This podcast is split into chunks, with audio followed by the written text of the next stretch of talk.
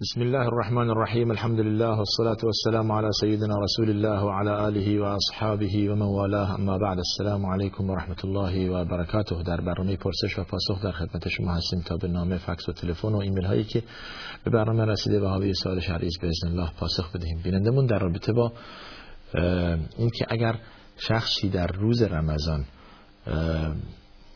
مرتکب جماع شد با همسر خود آیا کفاره بر زن هم واجب است. یعنی این مسئله مورد خلاف اهل علم هست و قول صحیح آن است که بر زن کفاری نیست. دیگه زن مگر این که به تو پرانتز مگر این که با فشار خود زن این عمل جماع انجام گرفته باشد. یعنی با اصرار زن عمل جماع انجام گرفته باشد. ولی در اصل آن است که کفاره بر مرد است. فقط این قول صحیح است. بین اختلافاتی که در رابطه اومده بین این که زن اگر خودش تسلیم باشد یا خودش راضی نباشد به این مسئله و احترام رمضان کند و بداند این عمل انجام ندهد یا اینکه خود باعث این عمل بشود. این این دو تاست باز از زن پرسید در خود می‌داند که اگر که خود مستقیما نقشی برای تشویق شوهر نداشته برای مسئله جما در روز رمضان کفاره بر زن نیست. بله. بعد گفتید کفاره مرد اگر به روز عید بخورد چی؟ مثلا شما کفاره ندهید تا تا تا روز زیهجه به عنوان مثال چون که کفاره کسی که باز همسر خود جمع کرد دو ماه روزه پی در پی هست. اگر به ایام عید یا ایام نهی بخورد باز همین مسئله مورد بحث اهل علم است که ائمه احناف میفرمایند اگر بنا باشد که شما برای این برنامه ریزی کنید نباید که شروع کفارتون روزی باشد که یا ایامی باشد که شما می‌دونید بعد از ده روز بعد از 20 روز عید قربانه به عنوان مثال. روز عید نهی که انسان روزه باشد. توجه کردید؟ پس باید از نوع تکرار کنید. ولی قول صحیح اینه که انشاءالله اگر هم در آن ایام نهی گرفت مثل عید و ایام تشریق دیگه بعد از آن شما افتار می‌کنید و بعد از آن از سر می‌گیرید و روزتون و کفارتون درسته. یعنی پشت سر هم قرار می‌گیره و درسته. اگر بنا باشه انسان برای خود برنامه ریزی کنه این مسائل پیش نمیاد. اگر کفاره این عمل که در روز رمضان یک نفر با, هم با همسر خود جماع کند باید دو ماه روزه پی در پی بگیرد. حالا این روزه باید طوری تنظیم کنی که در طول این دو ماه به ایام نهی نخورد. یعنی به زمانی که انسان در روز نهی روز عید میشه و روز ایام تشریف میشه. تقریبا این روزها نهی میشه. توجه کردید؟ بله. بسیار برای بچه های خود قربانی نکرده حال با سر بریدن یک گاو آیا این کافی است؟ بهش نمیگن قربانی بهش میگن عقیقه. این در اصل میگن عقیقه که زمانی که انسان صاحب فرزند پسر شد دو گوسفند و زمانی که صاحب فرزند دختر شد یک گوسفند. سر می‌برد و صدقه و انفاق می‌کند هم خود از آن استفاده می‌کند و هم به دوستان می‌دهد و هم به فقرا. اما قربانی فقط برای عید قربان هستش. بله اون مسئله جداست و این عقیقه جداست. حالا شما این کار نکردید نهایتا یک گاو سر برید انشاءالله خدا از شما بپذیرد. در نماز از اون طرف می‌گویند که باید آیات قرآن را صحیح خواند و از طرف دیگر می‌گویند باید آهسته بخوانید. اگر آهسته بخوانیم که تلفظ صحیح نمیشه. چرا؟ پس نمازهای ظهر نمازهای عصر که در یا دو رکعت نمازهای عشا و یک رکعت آخر نماز مغرب که ما آهسته می‌خوانیم تلفظ صحیح نیست. تلفظ صحیح. شما به گونه تلفظ کنید که خود بشنوید. خود بشنوید. در صفحه جماعت اگر که صداتون بالا بیاد مزاحم بغل دستی می‌شوید. ولی شما که در خانه نماز می‌خوانید خطاب به خانم ها عرض می‌کنم شما به گونه تلفظ کنید که خود صدای خود بشنوید. یعنی تلفظ حروف انسان متوجه تلفظ حروف خود می‌شود که آیا صحیح تلفظ می‌کند یا و بهترین چیز در نماز آن است که صحیح تلفظ شود حروف را. اینقدر که تلفظ صحیح و کیفیت ادای نماز مهم است رکعات نماز مهم نیست. یعنی اگر که بنا باشه شما نماز را با عجله بخوانید بدون تلفظ صحیح و رکعات اضافه یعنی به جای دو رکعت چهار رکعت به چهار رکعت هشت رکعت و یا دوازده رکعت یا بیشتر نماز سنت بخوانید و صحیح تلفظ نکنید ارزشی ندارد. دو رکعت نماز بخوانید با تلفظ صحیح با آهسته با با آرامش فضیلت آن خیلی بیشتر است تا تعداد رکعات آن. پس کیفیت مهم است نه کمیت. در حدیث بارها از کلیم الحدیث المسیع صلاتو کسی که اشتباه نماز بخواند رسول الله صلی الله علیه و طلبید و نماز را بهش یاد داد چگونه نماز بخواند؟ از جمله صحیح تلفظ کردن حروف و با آرامش و طمأنینه به رکوع رفتن و از رکوع بالا آمدن باز با آرامش در آن و به سجود رفتن و آرامش گرفتن در سجده و همچنین. پس بنابراین نماز صحیح خوندن مطلوب است نه چند رکعت خوندن. بله. و متاسفانه این یک عادت شده. بعضی زمانی که سجده می‌کنن انگار که فقط هنوز پیشانیشون به روی زمین نرسیده بلند میشه. الله اکبر الله اکبر. این نماز ارزشی نداره. در حدیث داریم که روز قیامت جمع میشه و به صورت شما می‌زنن این نماز نمازی که درش خشوع و خضوع نباشه ارزشی نداره. فاقد روحیه هست. توجه فرمودید این مسئله نه مسئله ذکر. ذکر یا اوراد نماز. بعضی که متاسفانه امام جماعت هستند امام جماعت هستند. زمانی گفتن سبحان الله این انگشتان حالت حرکت لرزش و رقص داره. اینطور ذکر می‌کنه. سبحان الله سبحان الله سبحان ارزشی ندارد این ذکر کردن. این ذکر کردن ارزشی ندارد. باعث کلمه کلمه باشد یکی یکی باشد. سبحان الله سبحان الله سبحان یا اونایی که با تسبیح ذکر بارها به این مسئله اشاره کردیم. با سرعت خیلی عجیبی.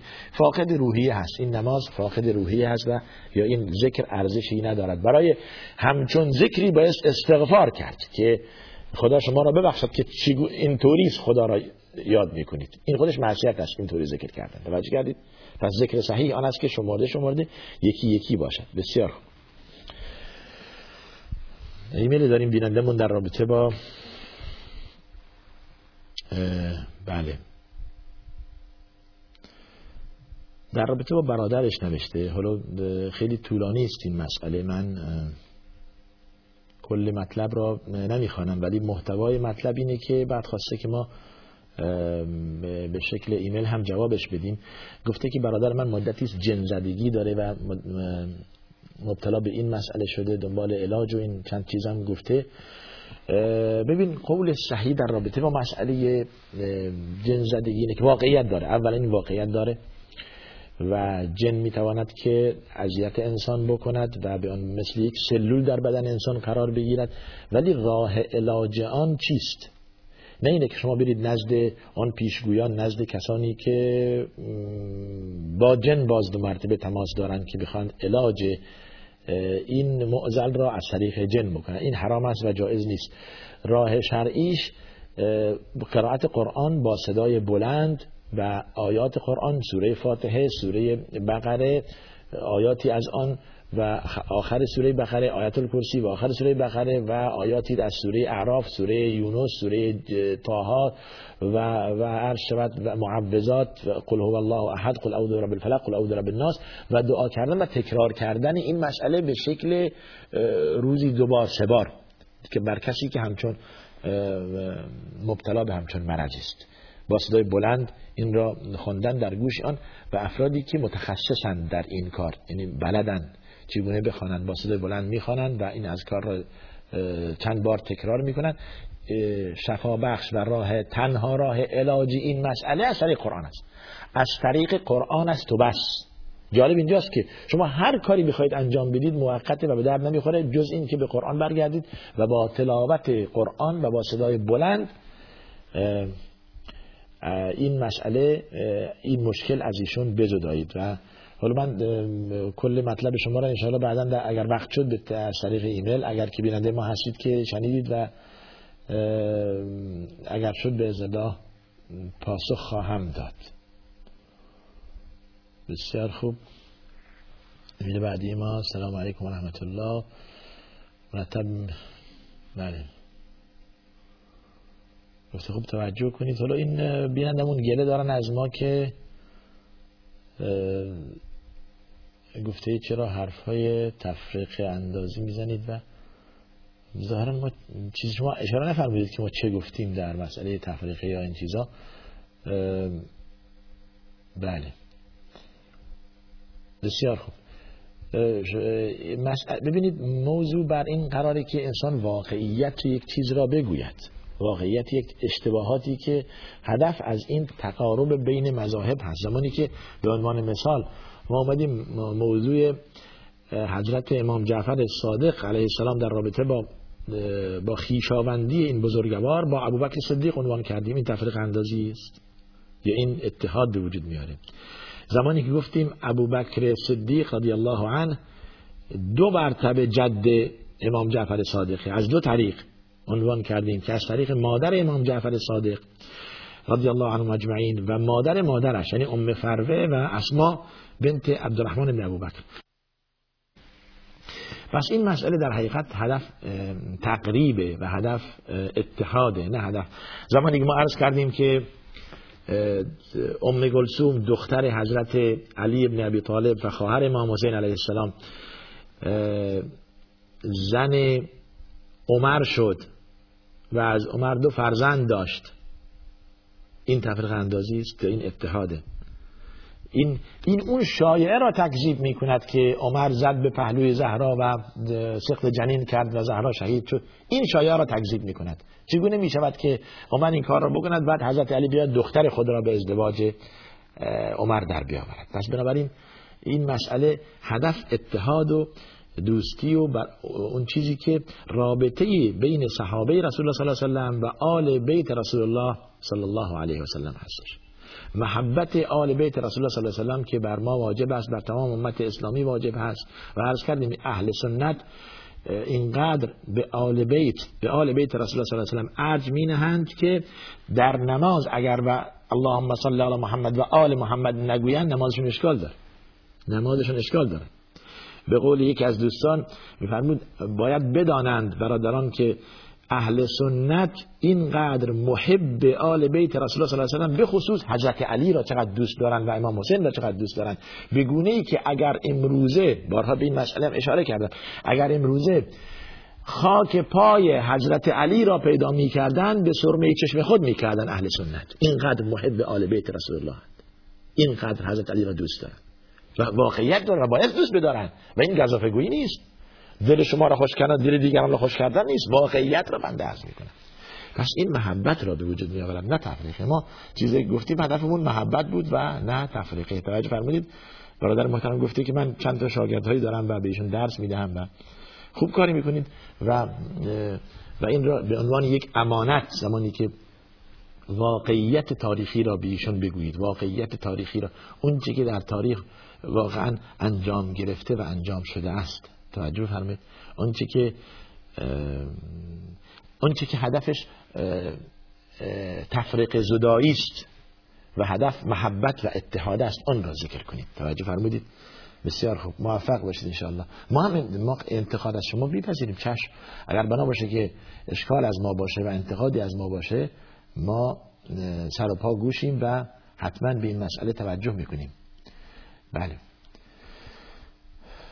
بینندمون از مونتریال کانادا باز باز معذرت مزاحم در رابطه با مسئله خانومشون گفتن که در ماه رمضان حامله بودن و نتونستن روزه باشن. ما جواب دادیم به این مسئله. حالا باز دو مرتبه عرض می‌کنی خدمت شما. موضوع قضای رمضان یا این که شما اگر بنا باشه در روز رمضان نتوانستید به بهانه حالا به مدت یا حاملگی یا یا این که دوران شیرخارگی فرزندتان بوده در ماه رمضان نتونستید روزه بروید. بعد از رمضان قضای این این ایامی که نتوانستید بعد از رمضان. اما بگید که چون که خانم حامله بوده و نتونسته روزه بگیره الان دیگه روزه ازش ساقط هست هرگز. روزه از از هیچ کس ساقط نمیشه مگر اینکه یک مرض مزمن داشته باشه یک مرض مرضی که در حقیقت علاجی نداشته باشه. همیشه مهمان این باشه تا پایان عمر. همچون بیماری و همچون مرضی خب دیگه عذره. دیگه هرگز روزه نمی‌گیره مگر اینکه در ازای هر روز کفاره هر روزی از رمضان کفاره به به به کسی که یا کفاره به فقیر می‌دهد در به ازای این که سی روز از رمضان نتونسته روزه بگیره و افتار کرده است. بسیار پس بنابراین مسئله بر اینه که نماز نماز زن زمانی که در دوری قاعدگی و ماهیانه اون سپری می‌کنه هفت روز پنج روز یا ده روز قضا ندارد. نماز بر آن نیست. نماز ازش ساقطه. این هم یک نوع کرم و لطف الهیه که جایگزین اون دردهایی باشه که زن متحمل میشه در دوران در وقت دور عادت ماهیانه. و اما روزه قضا داره به دلیل حدیث امون عایشه که ما در زمانی که در زمان عادت ماهیانه به به قضای نماز دستور داده نمی شدیم ولی به قضای روزه وادار می شدیم ما را وادار می کردن که روزه را قضا کنید. و این یعنی دستور رسول الله صلی الله علیه و چنین بود. بله. پس نماز زنی که در دوره عادت ماهیانه از قضا نداره اما روزش باید که قضا بگیره. بسیار خوب. اینم بیننده به ازای هر هر روزی فقیر را غذا بید طول غذای اونجا مثلا چقدر میشه؟ چند دلار میشه با دلار کانادایی هر چی که شما بله اونجا هستش. بسیار خوب. بله. خب اینم بینندمون سوالشون چند بار تکرار کردن. بیننده‌ای که در رابطه با این مسئله پنج بار به ما ایمیل فرستن شش بار. همون دوستی که گله داشتن از ما که شما حرف های تفرقه اندازی یا حرفایی که تفرقه دارد نگوی. تمام ایمیل ایشون هست. یک دو سه چهار پنج. بسیار خوب. همش شما یک ایمیل برای ما فرستادید دوستی عزیز. خیلی برمیگردیم به بسیار خوب. برای مرده گفته اید که برای مرده هر کاری بکنید خوبه. یعنی هر دعایی بکنید به خصوص دعا. دو حالت داره اگر شخص متوفا والدین شما باشد که به اتفاق اهل بلا خلاف شما هر کاری بکنید به ایشان می‌رسد. یعنی نماز بخوانید ببخشید دعا بکنید یا انفاق صدقات و خیرات برای والدین پدر و مادر یا قرآن بخوانید. این به والدین شما می‌رسد بدون هیچ خلافی انشاءالله. و این مسئله را به اتفاق عرض می‌کنم اما موضوع خلاف اهل علم که اجر و ثواب قرآن خواندن یا صدقه دادن به متوفای غیر از والدین می‌رسد این مورد بحث است بین اهل علم. خلاف است که آیا اگر کسی قرآن بخواند به قصد این که ثوابش به فلان میت برسد که دوستش بود یا اینکه انفاق و صدقات بدهد به قصد این که ثوابش به فلان میت برسد. حالا یکی از بستگانش غیر از والدینش باشد. در این مسئله خلاف هست بین این عمل بین رسیدن این اجر یا نرسیدن, آن. ولی روی هم رفته. مسئله دعا دعا به اتفاق دارم میگم. دعا به اتفاق. از هر شخص مؤمنی برای شخص مؤمن دیگر قبول میشه و مستجاب میشه انشاءالله و بهش می‌رسه و بهش می‌رسه. و برای برادر مؤمنی که از دست داده اید هرگاه که نام او را ذکر کردید هرگاه که یادتون اومد اسمش و خودش براش دعای مغفرت کنید. ببینید مهمترین چیزی که انسان میت انسانی که مرده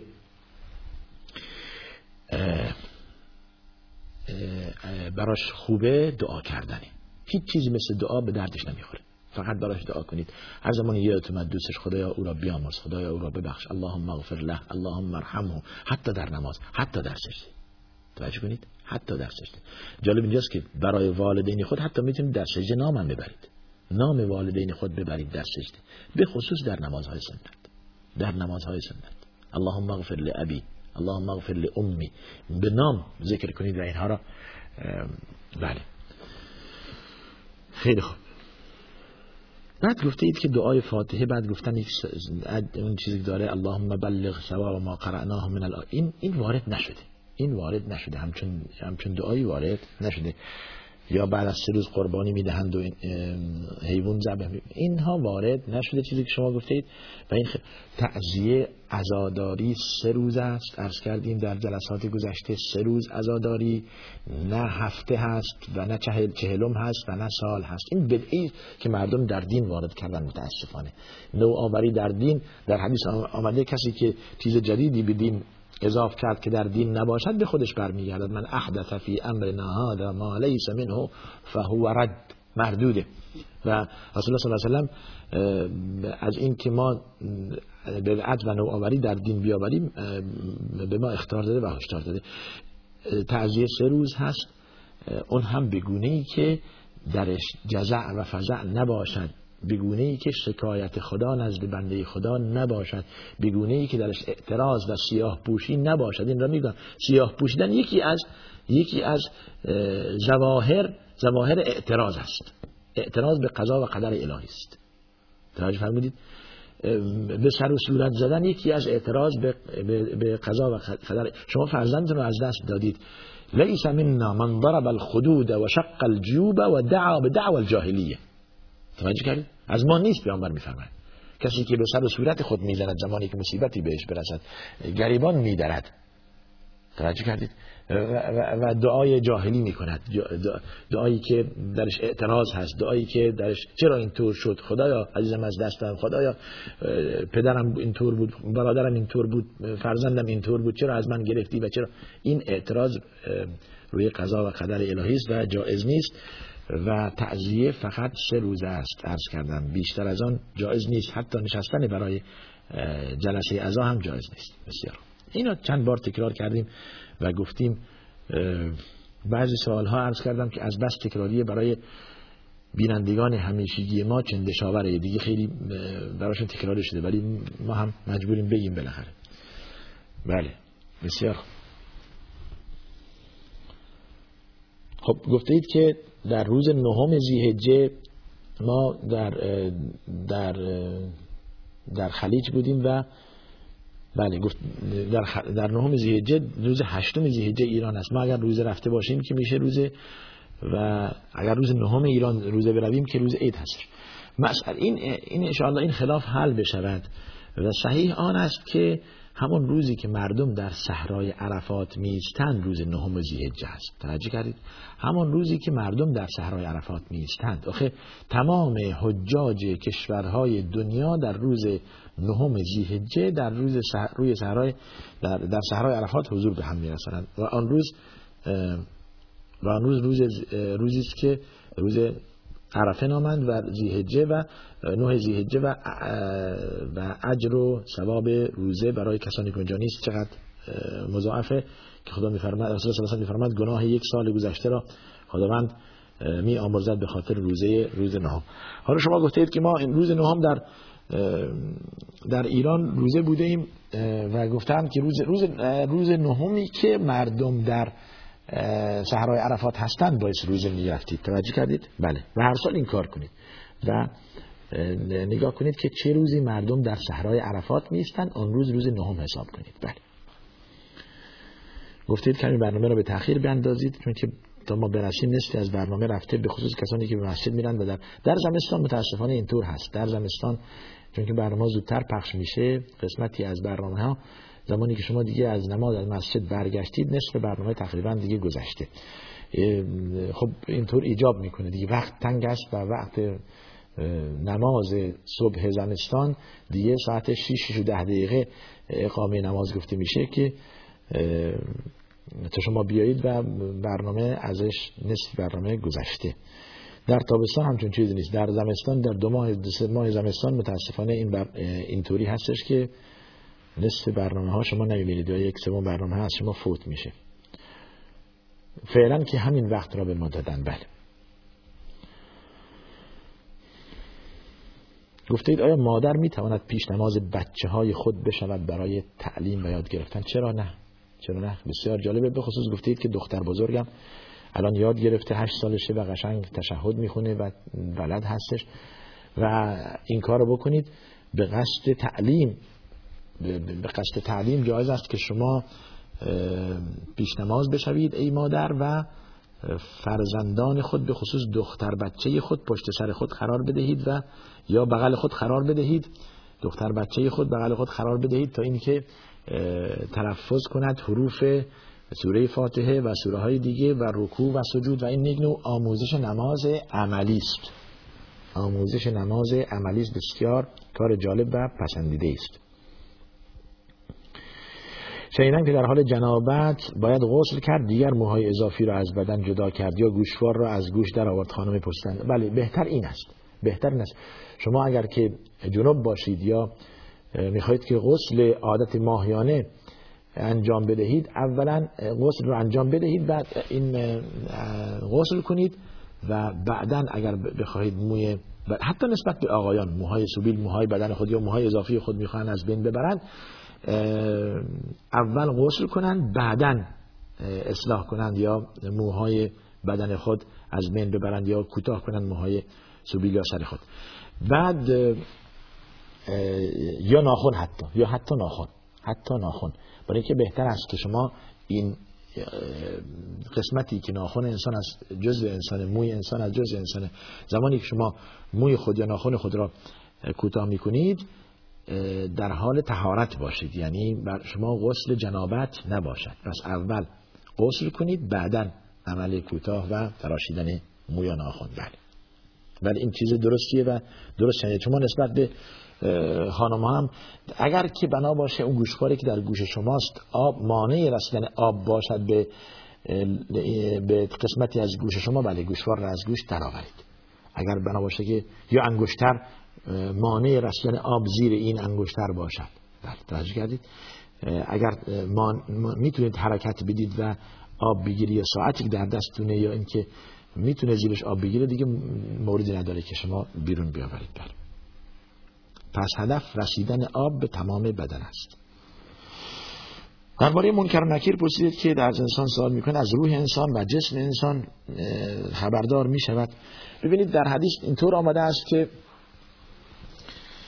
زمانی که رسول الله صلی الله علیه و میفرماید که زمانی که روح انسان قبض می شود برای شخص مؤمن مثال می‌زند. شخص مؤمن اینطوری روحش قبض می شود که مثل مویی که از از کشک یا کره شما می‌کشید. یعنی اینقدر راحت قبض رو می شود و این روح به آسمان می رود و ندا زده می شود روحی کیست؟ به اسمی که در دنیا صدا, صدا زده می شد میگن روح فلان من فلان هستش و بهش می‌گویند که بشارت بهشت بهش می‌دهند و برمیگرده این روح به این جسد و منکر نکیر شروع می‌کند برای سوال و جواب که پروردگارت کیست و پیامبرت کیست و دینت چیست یکی یکی جواب میده پروردگار من الله جل جلاله و کسی که برای رسالت فرستاده شده در بین ما محمد صلی الله علیه وسلم و دین من هم دین اسلامی یکی یکی جواب میده و تمام میشه و از اون زمان احساس می‌کنه احساس خوشی و احساس لذت باقی از باغهای بهشت براش باز میشه و روحی آن در نعمت است تا روزی که قیامت برپا شود. همچون که گذشتگان ما اجداد ما و پدران ما کسانی که رفتن و ما هم خواهیم رفت و به این مرحله خواهیم رسید که آن را حیات برزخ مینامند. حیات برزخ زندگی است بین یا, یا یک نوع یک بره زمانی است بین دنیا و آخرت که روح انسان یا در نعمت است روح انسان مؤمن و روح انسان منافق و کافر هم در عذاب. و برعکسش میفرماید روح انسان منافق یا کافر زمانی که قبض رو میشه مثل یک تیر سهمی است و کمانی است که در بدنش فرو رفته می‌خواهند بیرون بکشند در فرو رفتن با درد و بیرون کشیدن هم با درد. اینطوری احساس می‌کنه زمانی قبض روح میشه انسانی کافر و منافق و زمانی که روحش به بالا می‌رود و از آنجا ندا زده می‌شود که روح فلان ابن فلان است به بدترین اسمی که در دنیا صدا زده می‌شد و از آنجا بهش بشارت جهنم می‌دهند که نام شما در قعر جهنم نوشته شده و برمیگردد این روح به این جسد و منکر سوال می‌کند ازش. پروردگارت کیست می‌گوید نمی‌دانم.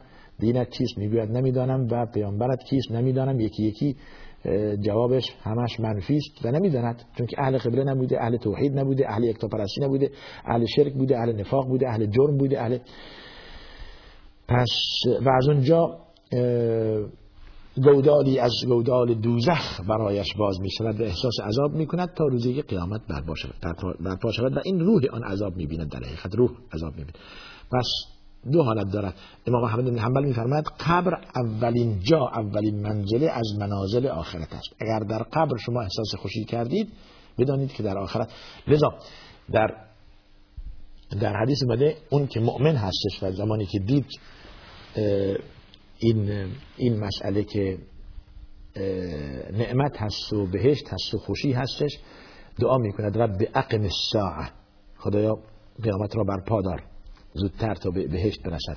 و اون که منافق و کافر است میگه رب لا تقم الساعه خدایا قیامتی برپا نکن که دیگه وضع وخیمتره وضع دیگه میشه بدتر. پس بنابراین این مسئله بستگی داره اولا به ایمان به ایمان. یعنی دل شیخل از نور توحید باشد انسان از دنیا برود. دو عمل صالح. عمل شایسته. و این را بدانید کسی که تا به حال موفق نشده برای صلاح عمل خود یا اصلاح خود وقت هست. دیر نشده. توبه همیشه پذیرفته می شود. خداوند به بندگانش توصیه فرموده که توبو الله جمیعا ایها المؤمنون لعلکم تفلحون. همه توبه کنید و به خدا برگرد. کم و بیش هر کس گناه و معصیت دارد. ولی خوشا به حال کسی که زودتر برگردد و زودتر توبه کند و از روی اخلاص توبه کند و خدا توبه پذیر است. خداوند توبه پذیر است زمانی که از روی اخلاص توبه شود. اگر زنی به شوهر خود فوش دهد به فرزندان خود لعنت کند. همین بدبختی بعضی از زنان است که رسول الله صلی الله علیه و سلم دربارهش میفرماید که شما به بیشترین ساکنین جهنم شما هستید. خطاب بزنم یکی از علتهاش که تکثرن اللعنه و تکفرن العشیر. زیاد نفرین می‌کنید. زن نباید نفرین کند. نفرین جایز نیست. و بدزبانی برای هیچ کس جایز نیست. نه زن نه مرد. انسان مؤمن فحاش نیست بد زبان نیست. الفاحش البدی در حدیث مده جزء صفات منافقین هست. یا صفتی از صفات نفاق در هست در انسان اگر که زمانی که ناراحت میشه با کسی درگیر میشه شروع کنه به فحش دادن و بد گفتن. بله. انسان باید مواظب زبان خود باشد. همین زبان سرخ است که سر سبز را می‌دهد برباد. این زبان. همچون که رسول الله صلی الله علیه و خطاب به معاذ گفت که کف یا علی کف علیک هذا مواظب زبانت باش که این زبان تو به دوزخ می‌برد اگر اگر جلوش نگیری. بله. پس بنابراین اولا ناسزا گفتن و بعد گفتن جایز نیست به هیچ کس به خصوص به زن به شوهر یا شوهر به زن فرق نمی‌کنه. بعضی برعکس میشه که بیشتر اینطوری هستن. مردها به همسران خود بد می‌گویند و این بد گفتن. تنبیه کردن حرف های بزرگ زدن به عنوان ولی نفوش دادن نفوش دادن. شما بچلی هستید یا بلد نیست باش اینطوری بشه این اشکال نداره ولی نفوش دادن. فوش صفت انسان مؤمن نیست که که ولیاز بالله فوش بدهد بله. بله لعنت پس اگر شما می‌خواستید به, به, به, به, نتیجه نتیجه گیری به, اصحاب رسول الله صلی الله علیه و چطور؟ شما می‌خواستید به اینجا برسید.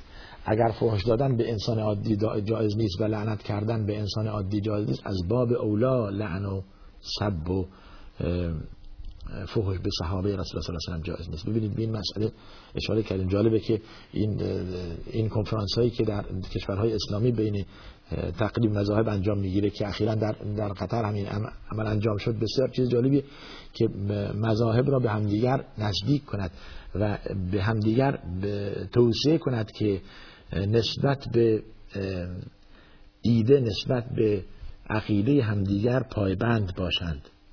هیچ کس حق ندارد به صحابه رسول الله صلی الله علیه و توهین کند. هیچ کس حق ندارد به آل بیت رسول الله صلی الله علیه و کوچکترین جسارت کند. توجه فرمودید. و لعن و سب صحابه یعنی لعن و سب رسول الله صلی الله علیه و یعنی زمانی که شما ام المؤمنین عایشه را مورد سب و لعن قرار دادید. بل ایاذ بالله خانواده رسول الله صلی الله علیه و را متعزی کردید اذیت کردید. همین چیزی که منافقین در در مدینه در در ایام رسول الله صلی الله علیه و انجام دادن و رسول الله صلی الله علیه و را اذیت کردند. بله. پس مواظب باشید که ام المؤمنین عایشه ام همه هست. ام همه هست. ام تمام صحابه هست و مادر و ازواجه در سوره احزاب و ازواجه امهاتهم. یعنی النبی اولا بالمؤمنین من انفسهم و ازواجه امهاتهم. پیامبر نسبت به مؤمنین از خود مؤمنین نسبت به خودشون اولاتر هست عزیزتر هست محبوبتر هست. یعنی باعث ما رسول الله صلی الله علیه و از خود بیشتر دوست داشته باشیم. و به رسول الله صلی الله علیه و ارج بنهیم بیشتر از خودمان حتی از خودمان از خانواده و فرزندان و و زنان پیامبر امهات و مادران مؤمنین از جمله مؤمنین عایشه توجه فرمودید. پس این یک مسئله. موضوع دوم. لعن و سب به حضرت عمر کردن. خب حضرت عمر خلیفه دوم بوده. حضرت عمر پدر خانم رسول الله صلی الله علیه و بوده. حضرت عمر داماد مرتضی علی بوده. حضرت عمر شوهر ام کلثوم دختر حضرت زهرا بوده. شما اگر بخواید حضرت عمر را مورد سب بلند قرار بدهید رسول الله صلی الله علیه و را مورد سب بلند قرار بدهید. چرا؟ چون که این یکی از یاران مهم رسول الله صلی الله علیه و سلم بود. حضرت ابوبکر صدیق یار غار رسول الله صلی الله علیه و سلم بود و همراه رسول الله هجرت کردند. و آیه دربارش میگه ثانی اثنین در سه توبه اذ هما فی الغار اذ یقول لصاحبه لا تحزن ان الله معنا. اون دو نفری که به دوستش می‌گفت به صاحبش می‌گفت نترس خدا با ماست.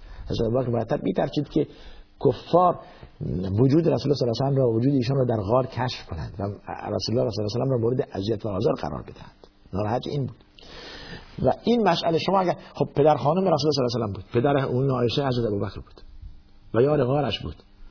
و همیشه هر جا که می‌رفت ابوبکر را همراه خود می‌برد. حضرت ابوبکر همراه خود. در نماز حتی در نماز دستور دادن که ابوبکر صدیق پیش نماز بشود در در در مرض موت رسول الله صلی الله علیه و خب شما می‌خواید اینها رو مورد اذیت و آزار قرار بدید خود رسول الله صلی الله علیه و را مورد اذیت و آزار قرار داد لا تسبوا اصحابی. ببینید دستور به اصحاب من لعنت نکنید دشنام ندهید. اگر یکی از شما به اندازه کوه احد کوه احد انفاق کند نصف اجر صحابه من هم ندارد. ما بلغ مد احدهم ولا نصیفه. به اندازه نصف اجر ایشان هم ندارند. در حدیث داریم اگر ایمان اهل مدینه وزن شود و ایمان ابوبکر وزن شود ایمان حضرت ابوبکر میچربد بر ایمان اهل مدینه. پس زمانی که ابوبکر و عمر و عثمان و ام المؤمنین و صحابه رسول الله صلی الله علیه و مورد شتم و لعن و بی احترامی قرار بگیرن در حقیقت به طور غیر مستقیم خود رسول الله صلی الله علیه و مورد بی احترامی قرار گرفتن. چه پیامبری باشد که همچون اصحابی برای خود و همچون یارانی برای خود اختیار کند و چه خدایی باشد که راضی باشد که پیامبرش همچون اصحابی داشته باشند که این صفت بد ولی بالله داشته باشند. پس این چنین شما اگر خواسته یا نخواسته زمانی که بزرگان دین مثل حضرت ابوبکر و عمر و عثمان را مورد انتقاد و ولیاذ بالله بی ادبی و بی احترامی قرار دادید به طور غیر مستقیم رسول الله صلی الله علیه و را مورد اذیت و آزار قرار دادید. پس مواظب ایمان خود باشید. اون هم به ناحق اون هم به ناحق. در ما عرض کردیم که اگر به حق باشد همچون که امام مالک میفرماد کل یؤخذ علی کلامه و علی قوله و یراد الا صاحب هذا القبر اشاره به قبر رسول الله صلی الله علیه و می‌کند. هر کس ما داریم ازش حق داریم ازش انتقاد کنیم بگوییم که اینطور. برای هیچ کس معصوم نیست جز پیامبران. فقط پیامبران معصوم هستند. ما حق داریم از هر کس انتقاد کنیم. ولی انتقاد سازنده انتقاد نه فحش نه لعنت نه بی ادبی و بی احترامی این خیلی مهمه که انشاءالله این مسئله مورد توجه برادران قرار بگیره. وحدت امت ما لازم داریم این حرفایی که من عرض می‌کنم برای که وحدت وجود بیاد. برای که ما بفهمیم ایها الناس رابطه بین صحابه و آل بیت رسول الله چی بوده؟ اینطور. یعنی حالا ما میایم کاسه از آش داغتر. بیایم بگیم که نخیر ما بیشتر می‌دونیم از شما. شما با هم خوب بودید ولی ما اینطور نمایان می‌کنیم شما با هم بد بودید. شما واقعیت تاریخ را بگویید نه واقعیت را برعکس جلوه بدهید. خب به مردم بفهمانید که بابا اینقدر اینا با هم خوب بودن که حضرت علی نام فرزندان خود عمر و ابوبکر و عثمان میگذاشت. اتفاقا حضرت ابو, ابو بکر ابن علی و, و, و, عمر ابن علی و, و عثمان ابن علی با برادر خود امام حسین در کربلا جنگیدند. هفتاد دو تنی که در کربلا شهید شدن یکیش عثمان ابن علی بود و یکیش ابو بکر ابن علی بود. چرا نامی ازشون نیست؟ این همراه برادر بر همراه برادر خود شهید شدن. همراه امام حسین برادر ایشون بود. شهید شدن همراه اینها. جز 72 تن بودن که شهید شدن در کربلا. پس اگر که بنا بود بغض یا کینه بین حضرت علی و خلفای راشدین باشد که چرا؟ فرزندان خود را به همچون در خطبه حضرت علی خودش میفرماید که بهترین کسانی بعد از رسول الله صلی الله علیه و ابو بکر و عمر هستند. اگر از من بپرسن که سومی کی بوده می‌گویم عثمان. پس بنابراین چرا دختر خود ام کلثوم خواهر امام حسین را به حضرت عمر در اگر رابطه اینها بد بود و حضرت عمر اگر انسان بدی و ظالمی بود پس چرا دختر خود را به ازدواج این بزرگوار در بیاورد؟ این مسئله این واقعیت تاریخی و در جلسه گذشته ما حتی مراجع مذاهب اسلامی را ذکر کردیم و کتب را ذکر کردیم و گفتیم که در, در, در کتاب ها در تاریخ مراجعه کنید و این مسئله هدف از این حرف محبت و جلب توجه برادران هست که آل بیت رسول الله صلی الله علیه وسلم با خلفای راشدین هیچ با هم دیگه تضادی نداشتن بلکه الفت و محبت بین اینها بود. صحابه رسول الله صلی الله علیه و با آل بیت رسول الله صلی الله علیه و هیچ خلافی با هم نداشتند. اون چی که به شما گفتند دروغ گفتند. باید شما بله باید این را بگید. خدا لعنت کند کسی که همچون دروغهایی به ما خورانیده است. این درست. که می‌خواهد تفریقه بیندازد دروغ بگوید که دکانداری کند. که منافع شخصی همون اصطلاح و آن قاعده که میگه تفریقه انداز و حکومت کن. فرق تسد اگه بخواید حکومت کنید باید تفریقه بیاندازید بروید و واقعیت تاریخ را بخوانید پس بنابراین این مسئله که اخیرا شما اشاره کردید به این موضوع فحش دادن و لعنت کردن به به به صحابه رسول الله صلی الله علیه و هرگز جایز نیست و حرام هست و احترام اینها واجب است. چون که صحابه رسول الله صلی الله علیه و چون قرابت داشتن با رسول الله صلی الله علیه و و اینها نسبت به هم دیگر قرابت داشتن خودشون نسبت به هم دیگر قرابت داشتن و و این واقعیت داره. اینطور که واقعیت دارد باید عنوان کرد. بله.